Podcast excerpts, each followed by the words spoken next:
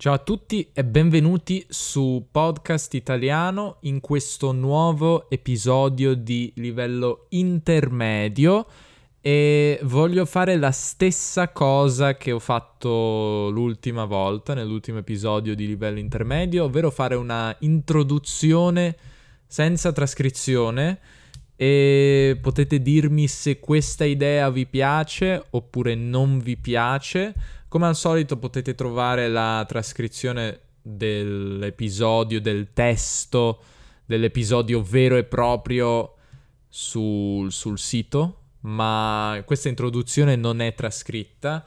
E che cosa voglio dirvi in questa introduzione? Grazie che ascoltate che arrivano sempre nuove persone mi fa molto piacere, eh, benvenuti a tutti i, i, nuovi arrivati su questo podcast e mh, mm, grazie anche alle persone che si sono iscritte su YouTube perché vi ricordo ho un canale YouTube e alcuni video non hanno la versione audio quindi andateli a vedere e scrivete commenti.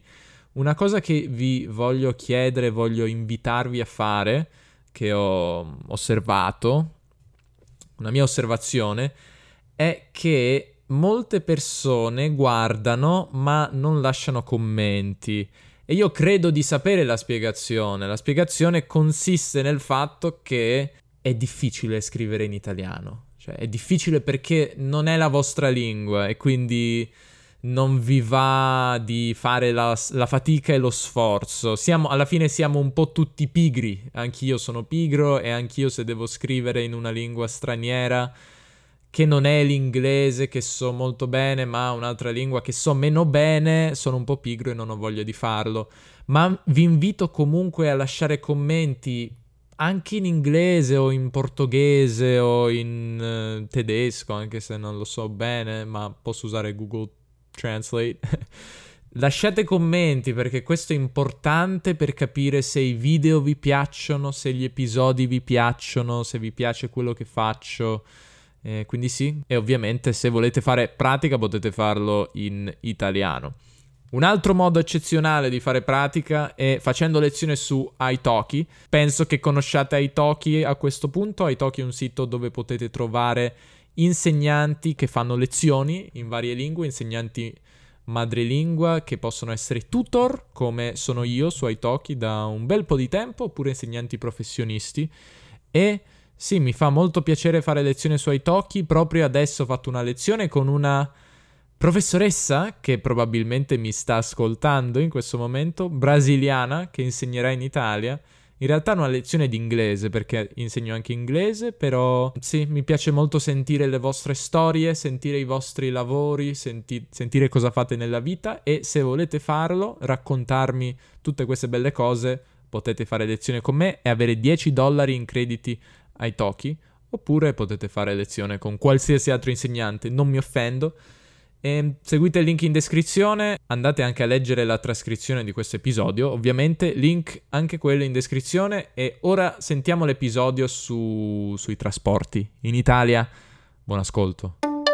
Oggi vi parlerò dei trasporti pubblici in Italia, o perlomeno a Torino.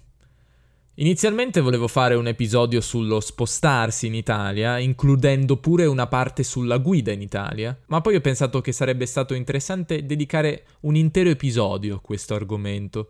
Quindi oggi mi limiterò a parlare dei trasporti pubblici a Torino, la mia città. Ad essere precisi, non vivo esattamente a Torino, ma un pochino fuori, nella cosiddetta provincia di Torino. Questo è un elemento importante nella nostra narrazione che complica tutto. Per andare a Torino, dalla mia cittadina, con i mezzi pubblici ci sono due opzioni. Si può prendere il treno, che ci mette circa 20 minuti, oppure si può andare in metropolitana.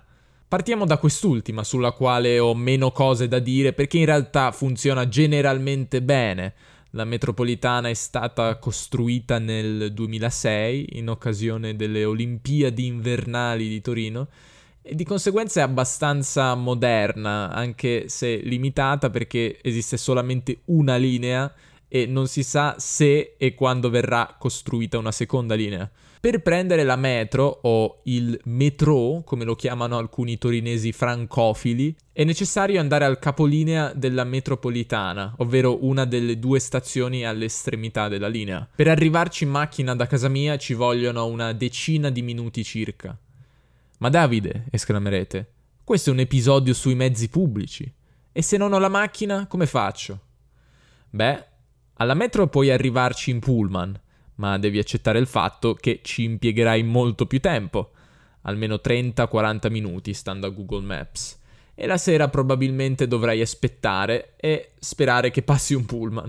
Avete notato che uso la parola pullman? Se non lo sapevate, pullman in italiano è un sinonimo di autobus. Dalla mia città passa anche il treno, che in una ventina di minuti porta nel centro di Torino. E questo è un lusso perché non tutte le città hanno una stazione ferroviaria. Il problema del treno è che negli orari di punta, la mattina e la sera, quando la gente va e torna dal lavoro, è decisamente sovraffollato e spesso è difficile trovare posti a sedere.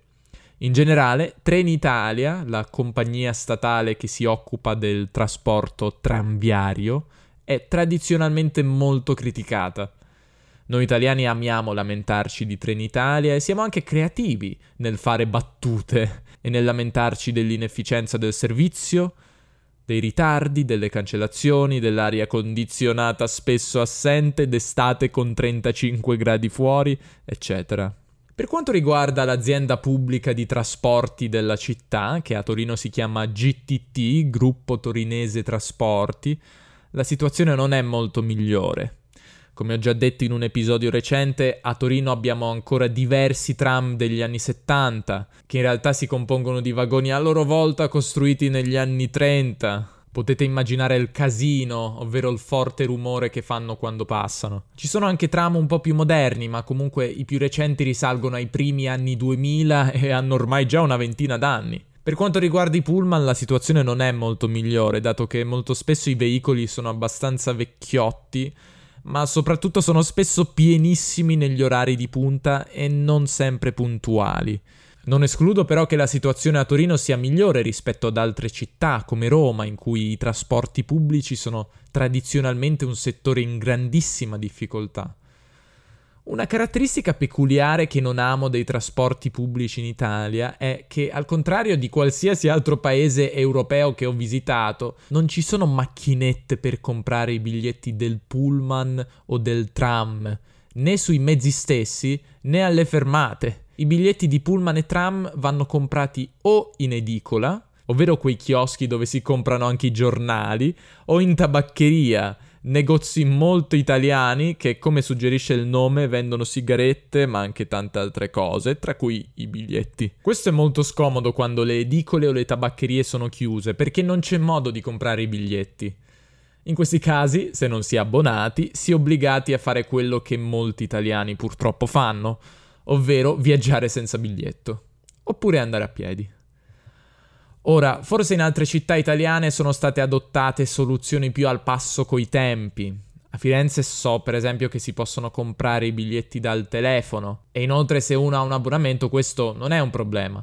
Mi metto però nei panni di un turista che disorientato cerca di capire come comprare un biglietto magari la sera e non capisce come diavolo farlo.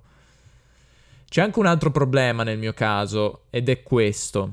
Nel mio caso specifico c'è anche un altro problema abbastanza grande. La mia città e Torino sono praticamente non collegate dopo la mezzanotte durante la settimana. Non c'è modo di tornare da Torino alla mia città né in treno, non ci sono più treni, né in metropolitana, è chiusa, né con i mezzi. C'è solo un autobus ma parte da una zona di Torino non molto centrale, quindi abbastanza scomodo. Quindi se uno esce e va a Torino la sera, deve o tornare prestissimo, il che è molto triste se hai 23 anni, o prendere un taxi e spendere un patrimonio, oppure andare in macchina e affrontare l'incubo della ricerca del parcheggio di cui parleremo però nel prossimo episodio. Ed è per questo che secondo me l'Italia è un paese per automobilisti. Senza l'auto si è molto limitati, soprattutto fuori dalle grandi città ma nemmeno così fuori, alla fine vivo a 15 km da Torino, non in una campagna sperduta. Ma di automobili e guida parlerò in un altro episodio che sicuramente sarà frizzantino. Per concludere, la cosa che mi manda in bestia, cioè che mi fa arrabbiare, è vedere l'efficienza e la modernità dei trasporti pubblici in altri paesi, anche tradizionalmente meno forti economicamente dell'Italia, come la Polonia. Non conosco a fondo la questione, però colpisce il fatto che in una delle dieci economie più forti al mondo i trasporti pubblici abbiano così tanti problemi e siano così inadeguati. Ok, sono arrivato alla fine di questo episodio e mi rendo conto che dopo questo episodio e l'episodio L'Italia fa schifo, il cui titolo è provocatorio, ricordo, Sembra un po' un brontolone che sa solo lamentarsi. Prometto che cercherò di fare episodi un pochino più positivi in futuro, però penso che sia anche interessante parlare dei lati un po' più negativi del nostro paese, non solamente di quanto sia buona la pizza, di quanto sia bello il mare, di quanto siano belle le nostre chiese, il nostro patrimonio culturale. Voi che ne pensate? Vi interessano questi episodi? Fatemi sapere se avete avuto esperienza con i trasporti pubblici in Italia e come sono se paragonati al vostro paese. Mi raccomando, siate onesti. E questo è tutto per oggi. Eh, voglio fare anche una piccola outro per ricordarvi che abbiamo aperto una pagina di Teespring che sarebbe praticamente un sito dove potete ordinare delle bellissime magliette, del merchandise tra cui una maglietta che ehm, ha la scritta Parlami in italiano per favore, una maglietta fantastica per tutte le persone che si sono imbattute almeno una volta nel problema di parlare in italiano e ricevere risposte in inglese, che lo so è molto triste, ma probabilmente, oh, spero almeno, questo problema può essere risolto. Grazie tra l'altro anche a Scott che segue il podcast, fa lezione con me e si è comprato questa maglietta e anche a tutte le altre persone che hanno già comprato altre magliette o altri oggetti di merchandise. Andate a vedere il link al merch in descrizione, trovate un link anche a quello. E niente, grazie di tutto, ci risentiamo o vediamo anche magari nel prossimo episodio. Alla prossima, ciao.